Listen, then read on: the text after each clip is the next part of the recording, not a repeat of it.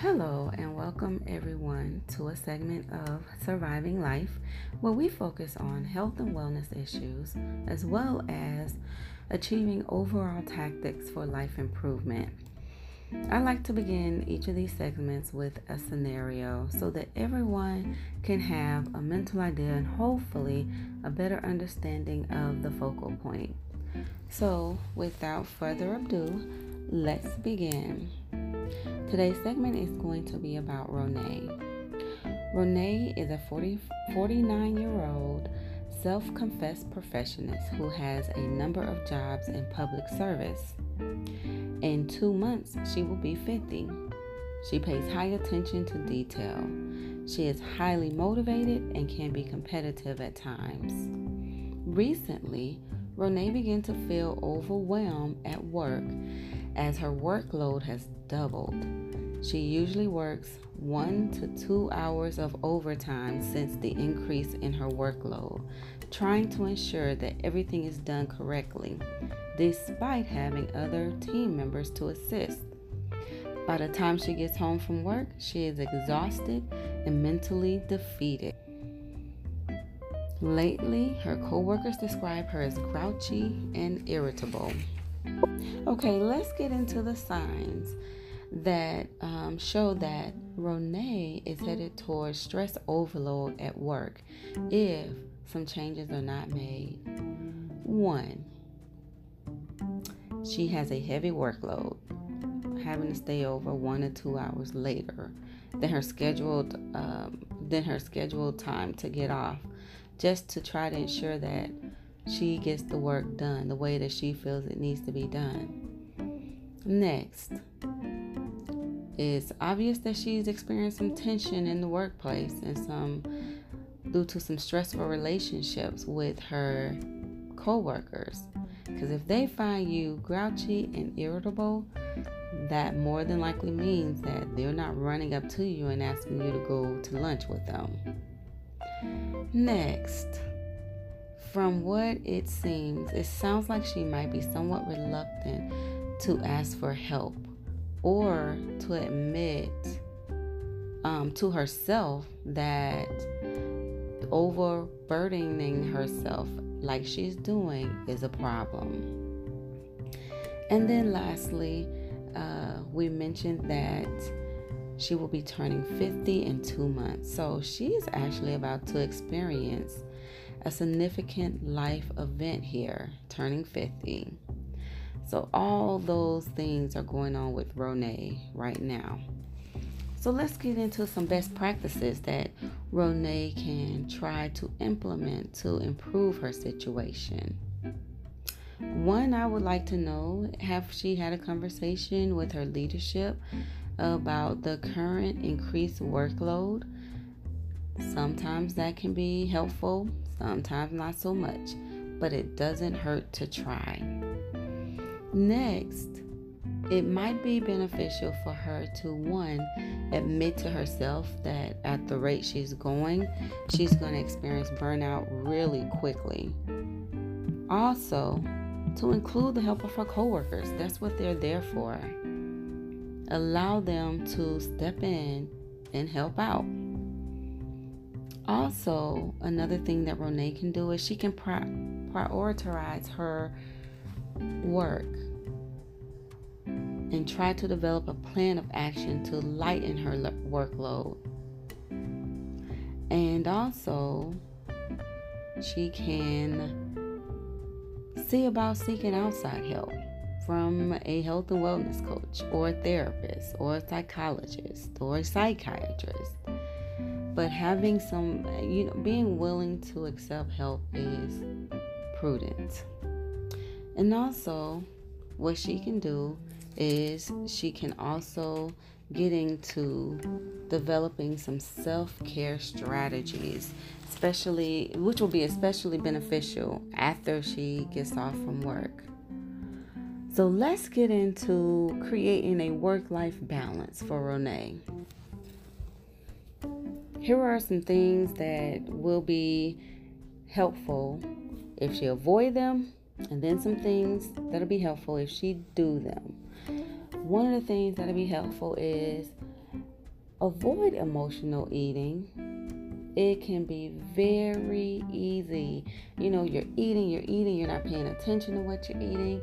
And before you know it, you don't recognize what's happening until you notice the weight start coming on. So it's important to continue to eat a balanced meal or have a balanced diet. Another thing that might be helpful in Renee's situation is to limit time on social media. And instead of being on social media where um, it's easy to run into a lot of negativity, we want to reach out to family and loved ones, friends. So keeping that social support active, important. Also, another helpful thing is a lot of people relieve a lot of stress through exercise. So engaging in some physical activity can be very helpful. Also, um, practicing some meditation or some relaxation techniques. That can be very beneficial because you can find yourself so wound up from getting off work and then needing time to just get your body to just go into relaxation mode, relax mode. Um, so finding some relaxation techniques to do and some trying some meditation um, can be very helpful. One of the things that I know I look forward to doing is I want to get started with trying some yoga. I've heard some really good things about yoga, and I'm actually looking forward to it. Another thing that Renee can do is make sure that she is getting enough sleep. And I'm not talking about that intermittent sleep where you find yourself waking up, you know, every two, uh, two and a half hours at night. And then it's taking you thirty minutes to fall back asleep. No, you want to get sound sleep at night. That's the kind of sleep that's going to be more beneficial for your body. And there are some sleep hygiene strategies that are really good to make for making sure that you get the proper sleep that you need at night. Also, and this one would be beneficial not only in the work setting, but also in the home setting or, you know, when you're involved with any type of relationships. Practice setting limits and saying no. Because if you don't, you'll find yourself becoming so bombarded and burdened with what everybody else wants you to do instead of focusing what you really need. So practice those set, setting limits. Also, it wouldn't be it wouldn't be a bad idea to journal, write about your stressful day at work. It's good to have some form of an outlet, and journaling is definitely a really good form of outlet, especially if you enjoy writing. It's not for everybody, and so for those who don't necessarily enjoy writing, maybe drawing a picture about your day. I happen to be more along the writing side because I'm not an artist like that. Also, Renee can engage in some positive self-talk. This is really good for improving your self-esteem and just getting you to feeling better. Positive self-talk is really good. May feel a little weird when you first start out doing it, but as you get into the habit of it, you'll become more in tune with doing it. And then lastly, the last strategy that I have is volunteering or getting a hobby. Volunteering is really good because it takes your mind off all the things that you're dealing with, and it allows you to focus on other people or families or individuals. It allows you to refocus your mind from constantly worrying about what you're going through to how you can help others. And so not only does it refocus your thoughts and your mind, it also helps to build your self-esteem because you're helping somebody, and that's a good feeling. And then in regards to getting a hobby, That's always fun. One of the things that I've realized too, and this might not be for everybody, but one of the things that I've noticed with myself is that in regards to getting a hobby, you know, it's it's okay. Like, after a while, your hobby isn't doing it for you anymore. Find a new one. But hobbies are always a really good outlet for relieving stress. I've tried painting by numbers because, like I said, I'm not an artist. But with the painting by numbers, I have definitely, um, I could definitely fool the best of them into thinking that, you know, I might have some skills that I really don't. So painting by numbers, um, playing the keyboard or playing the piano, um, uh, exercising and listening to music.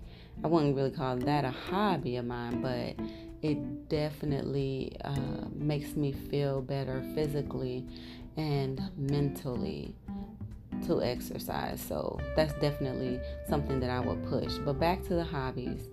Um, There are plenty of things that you can start. A lot of them don't really cost much. I would definitely start out on the lower costing end, the lower cost, um, with the lower cost projects, um, scrapbooking.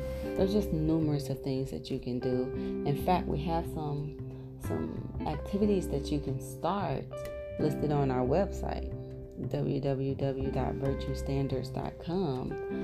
Um, to kind of get you into the mode of having positive outlets. That's what we want to do. We just want to get started on creating positive outlets for ourselves.